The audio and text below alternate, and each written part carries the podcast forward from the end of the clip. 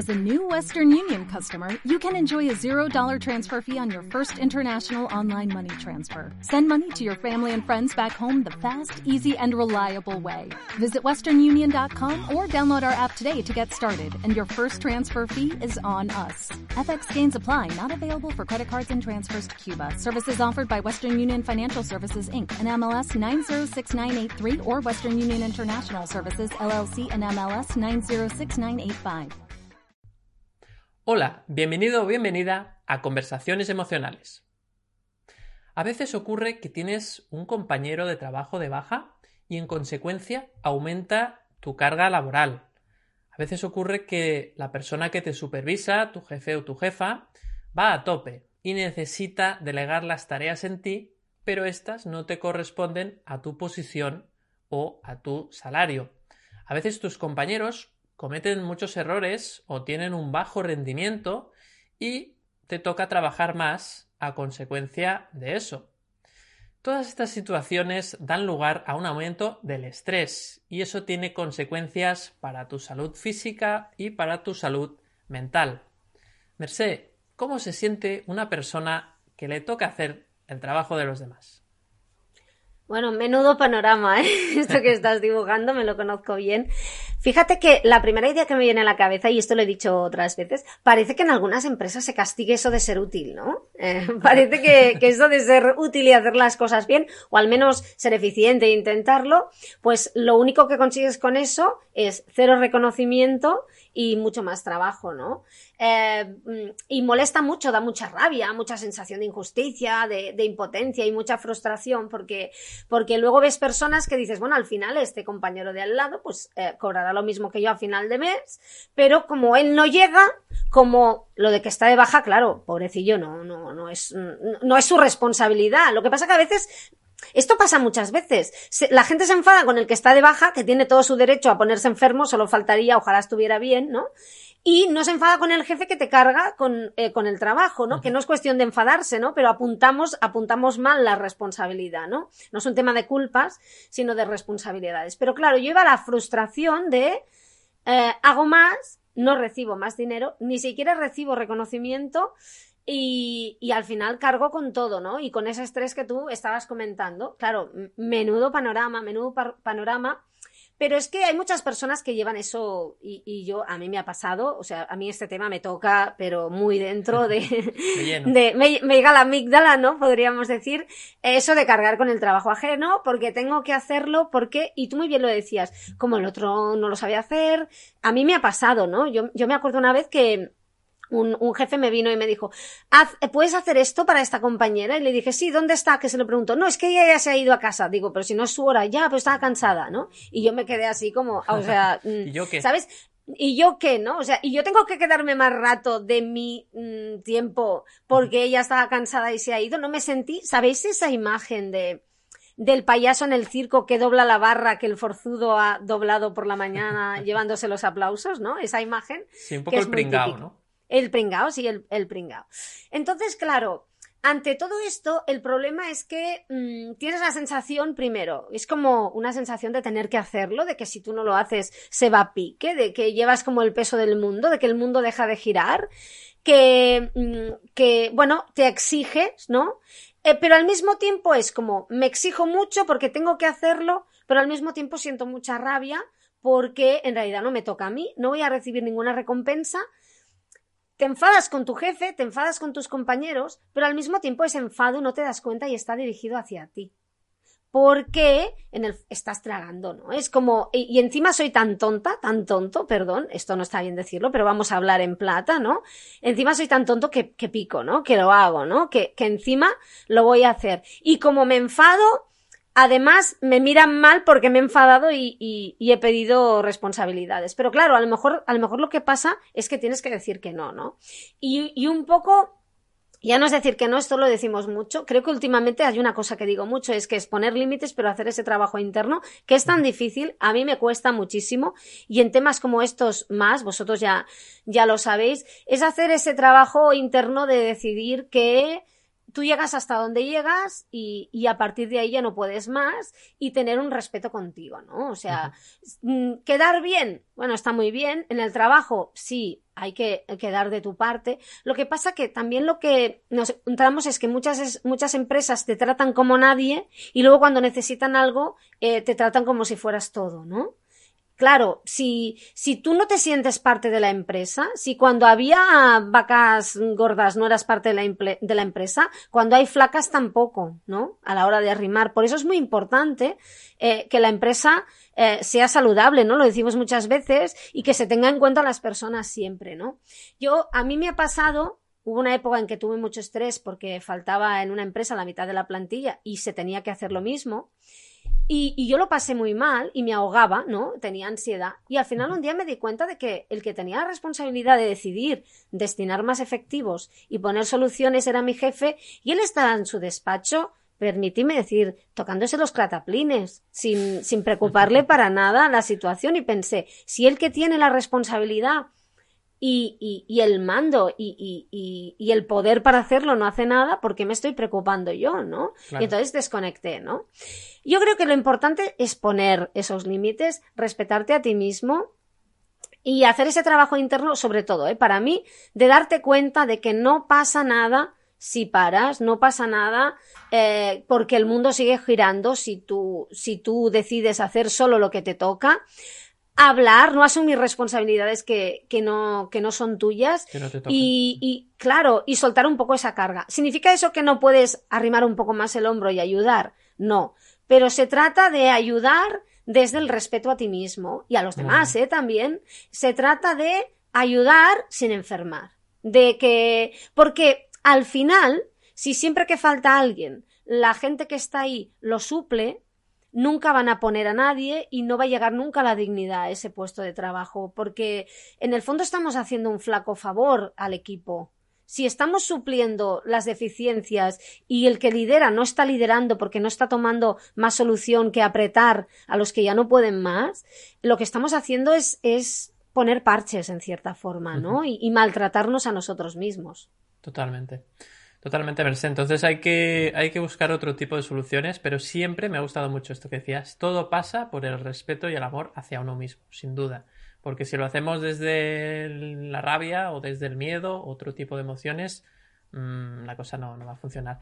Genial, eh, Merced, eh, muy bien. Y en este caso, Juan Pedro, ¿qué dice la psicología ¿no? sobre este tipo de situaciones, ¿no? Eh, sobre todo la psicología organizacional, la psicología de empresa?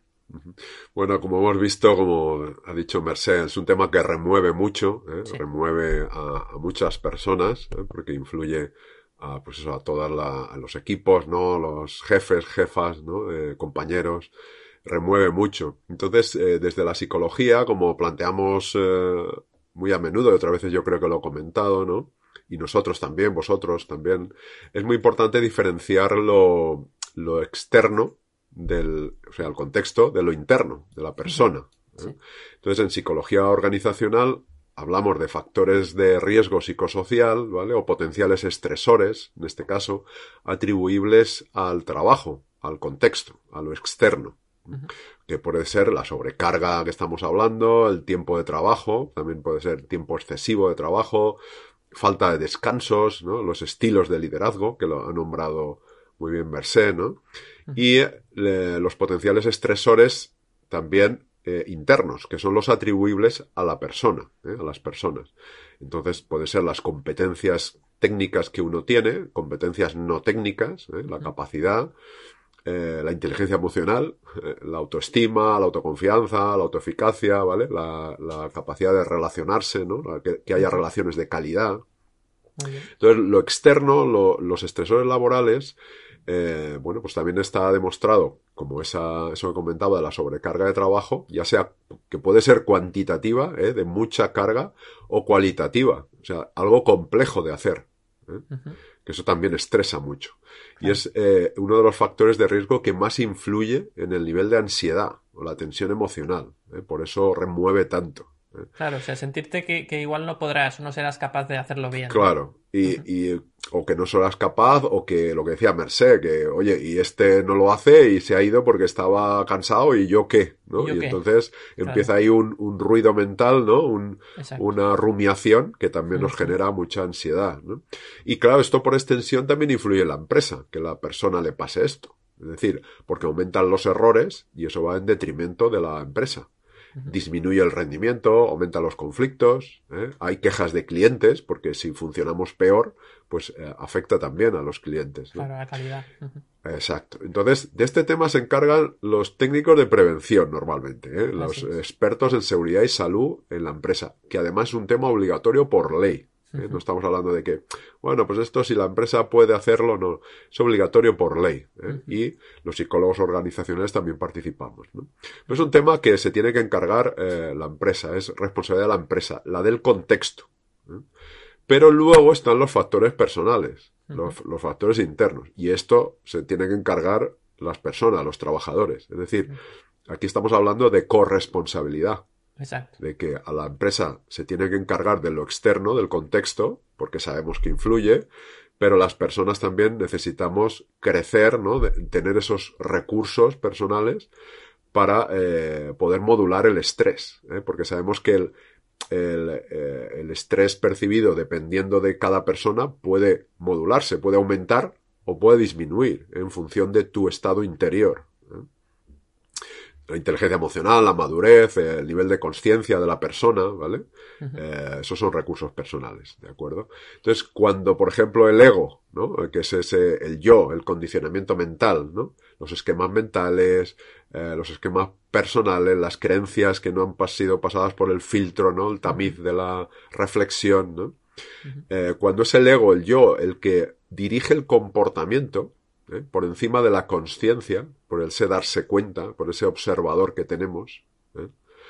Entonces la tormenta mental puede ser devastadora, ¿eh? por lo que decía Merced, empieza pues, uno a decir, ¿y por qué lo tengo que hacer yo y no el otro? Claro. Que está muy bien, pero si eso te atrapa, te secuestra, entonces genera mayor ansiedad y tu comportamiento se estrecha. ¿eh? A mí me gusta decir, jugar con el, que el estrés estrecha, porque es. estrecha tu atención, estrecha tu repertorio de pensamiento y acción y estrecha eh, pues tu, tu visión. ¿eh? Podemos llegar a tener visión túnel. Exacto. Entonces, si por ejemplo percibimos mala intención en, en el otro, mm. que nos asigna el trabajo, o percibimos injusticia, que lo ha dicho Merced, ¿no? Uh -huh pues tenemos o tenemos una mala relación también con la persona, nos cae mal. ¿Eh? Entonces, si está, o estamos viviendo unas circunstancias personales difíciles, ¿no? Entonces nuestra mente todavía nos va a inundar más con esos pensamientos desagradables. ¿eh? Nos va a decir, esto no, no me lo merezco, y esto porque a mí, y claro. porque no el otro, ¿eh? y nos va todavía a generar mayor intensidad emocional. Y eso va a acti activar esas emociones tan desagradables que decía Merced. ¿no? Podemos traer, bueno, pues, rabia, ¿no? Sobre todo, eh, incluso caer en la ira o la furia, ¿no? Claro. Entonces, si tenemos mayor nivel de inteligencia emocional, es decir, si tenemos esos recursos internos, de forma que la conciencia dirija el comportamiento por encima del ego, y no al revés, ¿eh? entonces cuando vamos a tener mayor nivel de claridad mental. ¿Para qué? Para poder comunicar con mayor asertividad, ¿eh? es poder hablar con el jefe, la jefa o quien sea, de forma que podamos incluso llegar a negociar, si no la cantidad de tareas, por ejemplo, sí la, las prioridades uh -huh. o la autonomía, tener libertad para decidir esa prioridad. Uh -huh. O qué hago antes y qué hago después, porque puedo hacer una cosa y dejarme la otra para después. Claro. O si tiene que ser todo al mismo tiempo, decir, bueno, pues yo todo al mismo tiempo no lo puedo hacer. ¿eh? Y yo tengo otras eh, actividades eh, personales que tengo que realizar. Uh -huh en mi casa, por ejemplo. Pero desde la conciencia, ¿eh? no desde eso que comentabais, ¿no? Del ego, la, la rabia o, la, ya forzar las cosas, hacerlo por, por imposición, ¿no? Es... Y esto es lo que nos va a dar un mayor, eh, pues esa flexibilidad mental, ¿no? uh -huh. Que buscamos. Exacto, ese margen que va a permitir que la persona no se sienta tan estrechada como tú decías, ¿no? Y tan o sea, que estresada. se ensanche, que se ensanche. Abrir, abrir. abrir para poder es. ver más posibilidades y poder decir, oye, que vale, yo voy a hacer esto o no, hoy no puedo hacerlo. Claro. ¿eh? Porque no has contado conmigo. Porque decía Merced, oye, no es que ya se ha ido, ¿no? La, el ejemplo que ponía Merced, ya se ha ido la otra. Bueno, y no has contado conmigo. Claro. hoy, hoy no puedo. Exacto. Pero desde, la, desde el ensanchamiento, desde la Exacto. claridad mental, no desde la estrechez. Así es. De hecho, Juan Pedro, eh, respecto a lo que comentabas de las creencias, pues vamos precisamente a ver ahora, ¿no? Ese análisis de creencias posibles que pueden sentir las personas que viven estas situaciones y, a ver qué podemos sacar, qué jugo le podemos sacar a, estas creencias. Claro, la persona que siente injusticia cuando le piden trabajar más de la cuenta, pues puede ser que tenga la creencia de que es que la carga laboral que soporta cada persona debe estar siempre el 100% de las veces de acuerdo a su rol y a su salario. De esta forma, cuando haya un desajuste, voy a sentir esa rabia y además me voy a quejar, se lo voy a explicar a la gente, voy a decir es que cómo se aprovechan de nosotros, es que no hay derecho. Entonces, esa misma queja reafirma la razón un poco de sentirte rabioso. Y eso te hace que no veas otras posibilidades, no hace que no amplíes la mirada, como tú muy bien decías, ¿no? Así que fijaros como esta creencia de que la carga laboral debe ser siempre justa, equitativa, eh, nos encierra, nos perjudica, porque al final las consecuencias de esa rabia las sentimos nosotros. Y ese es lo que muchas veces no vemos, ¿no? Otra creencia que nos lleva a sufrir es, es que los jefes siempre se quieren escaquear de trabajar o tal persona siempre se escaquea. Cuando yo creo que eso es así, otra vez activo la rabia, activo el malestar cuando una situación me da a pensar que esa creencia es cierta, ¿no? En este caso, que esa persona ya se ha ido eh, como decía, por ejemplo, Mercedes, que está, no se encontraba bien o, simplemente eh, pues se ha ido a descansar porque estaba cansada, ¿no? Entonces ahí ya pienso, claro, es que como esta persona siempre se escaquea, entro en el bucle de la rabia, hablo mal de esa persona, genero un mal clima laboral y fíjate que todo se retroalimenta. Hemos hablado de la rabia, de la sensación de injusticia y ahora quiero hablar también del miedo. El miedo también entra en juego con otra creencia, ¿no? Por ejemplo, Siempre que la empresa me necesite y yo no haga lo que se me pide, me van a echar. Ahí entra el miedo y te dice, cuidado, tienes que asumir todo lo que te echen porque si no te vas a ir a la calle. En este sentido, eso me llevará a decir que sí a todo y eso me va a llevar a estrés, sin duda. Estrés incluso a llegar a un punto en el cual mm, puede perjudicar mi salud hasta el nivel de tener que pedir la baja incluso o cosas más graves, ¿no? Es decir, eh, sufrir una enfermedad eh, física o mental, es decir, realmente eh, ese miedo juega en mi contra. Y ese miedo está muy relacionado con otra creencia, y es, si me echan, no voy a conseguir trabajo, o no soy capaz de conseguir trabajo, o no me van a contratar nunca eh, si no sigo en esta empresa, con lo cual mm, no tengo salida. Ese miedo y esas creencias asociadas al miedo me generan que esta situación se, bueno, se repita y que no haya salida, ¿no? Y finalmente, me gustaría plantear un par de alternativas, creencias que me ayudarían a vivir esta situación de forma distinta, ¿no? Por ejemplo, el hecho de que la empresa necesite más de mí, porque hay menos recursos, puede ser el escaparate perfecto para ascender profesionalmente. Ojo, que luego puede pasar o no.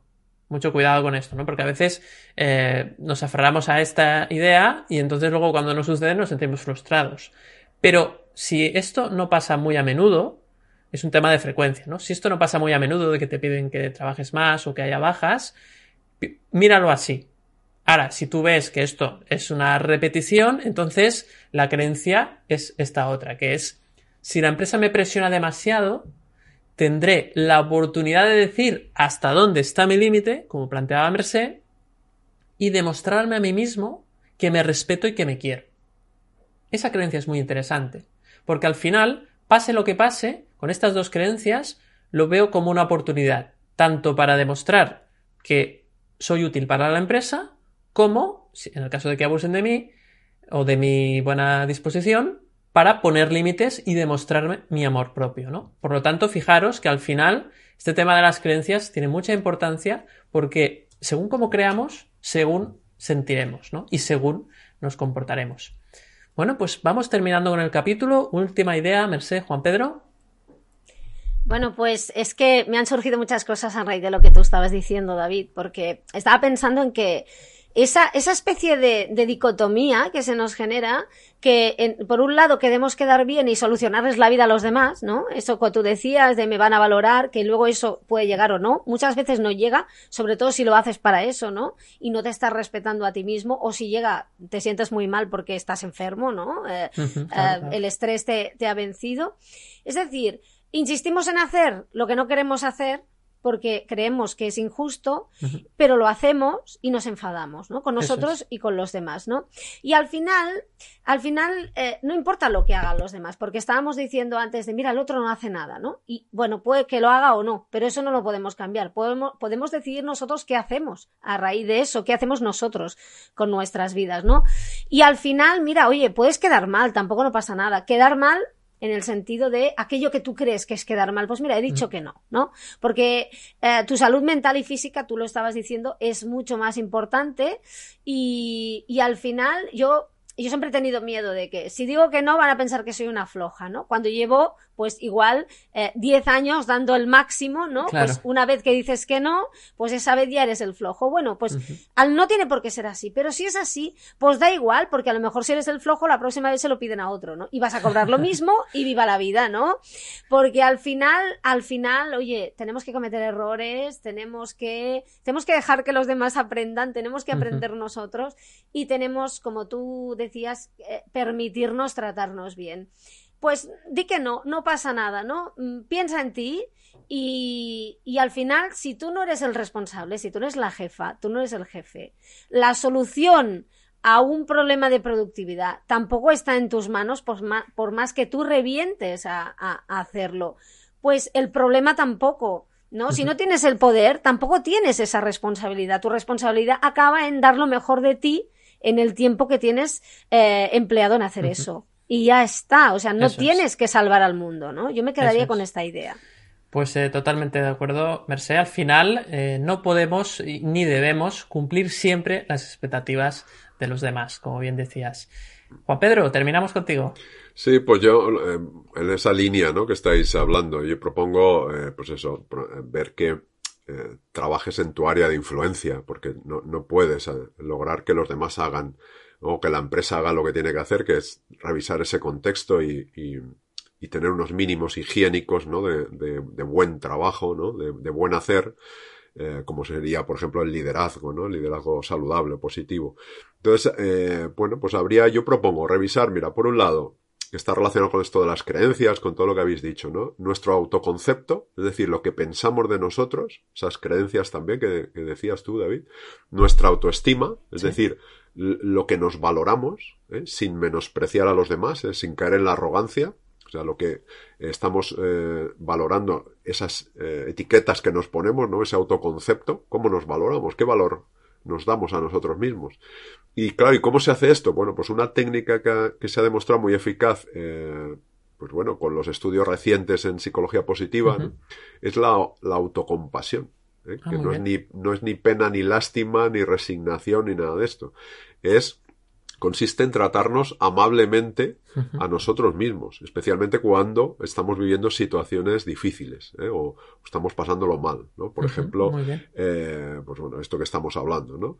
O recordarnos también, eh, bueno, pues que cada día que tenemos eh, una humanidad compartida, lo que se llama humanidad compartida, y es que, que somos eh, imperfectos, ¿eh? los seres humanos, y que lo que me pasa a mí, el sufrimiento que yo pueda tener, también lo tiene otra persona, ¿eh? Claro. incluso ese jefe o jefa que actúa de esa manera. ¿eh? Es decir, que somos, todos somos humanos, ¿eh? Aunque nos, nos caigamos mal los unos a los otros, Sí. somos humanos. Como idea de vulnerabilidad, ¿verdad? Exacto, que, que, que, que esa imperfección es, eh, es inherente al ser humano. ¿eh? Y, eh, por supuesto, sin dejar de lado la atención plena, ¿eh? esa conciencia que decíamos de darnos cuenta de que este proceso interno y externo ¿no? Eh, está ocurriendo al mismo tiempo y que, y que debemos cuidarnos. Que cuidarnos es poner esos límites, por ejemplo, que decíais vosotros, decía Mercé, cuando alguien, pues en este caso, está abusando de tu, de tu disposición, ¿no? Como tú decías. Es decir, yo puedo hacerlo unas veces, pero luego eso precisamente me da poder para decir, oye, yo lo he hecho ya X veces, Claro. eh, ahora en esta vez no puedo. claro. Fantástico, Juan Pedro. Pues eh, nos quedamos eh, con una idea que es, antes de aceptar más carga laboral, piensa desde qué emoción lo haces. ¿Lo haces desde una emoción que te transmite, eh, pues como intranquilidad, desde la rabia, desde el miedo? Entonces no aceptes esa carga. ¿Lo haces desde la paz? Entonces, adelante. Y bien, aquí termina el capítulo, espero que te haya gustado. Si te gusta lo que hacemos, si quieres que sigamos publicando estos capítulos, suscríbete al canal de YouTube, dale a la campanita para no perderte ningún episodio, suscríbete también a las plataformas de podcast si en tu caso nos escuchas, tanto en Spotify, en iVoox como en Apple Podcast. Y también recordarte que tenemos un canal de Telegram en el cual pues vamos publicando los capítulos que vamos eh, generando y además también compartiremos cuando hagamos un eh, evento virtual, pues compartiremos el, acceso para poder eh, pues charlar con nosotros y hacer más actividades que tenemos previstas ya en este año que está en el año siguiente, ¿no? En este caso en 2022. Sin más, siempre una última cosa que siempre comentamos y es eh, cuál es el capítulo que recomendamos que ya hicimos. Pues hoy nos vamos al inicio, nos vamos al primer capítulo de conversaciones emocionales, ya casi, casi cuatro años desde que eh, pues lo hicimos y en este caso es el número uno, se llama cómo gestionar cuando te asignan más trabajo por la baja de los compañeros. Así, así que si quieres profundizar sobre el tema que hemos tratado hoy, ahí tienes más contenido. Nos despedimos ahora sí, hasta el próximo miércoles, como siempre, aquí en Conversaciones Emocionales. Un abrazo.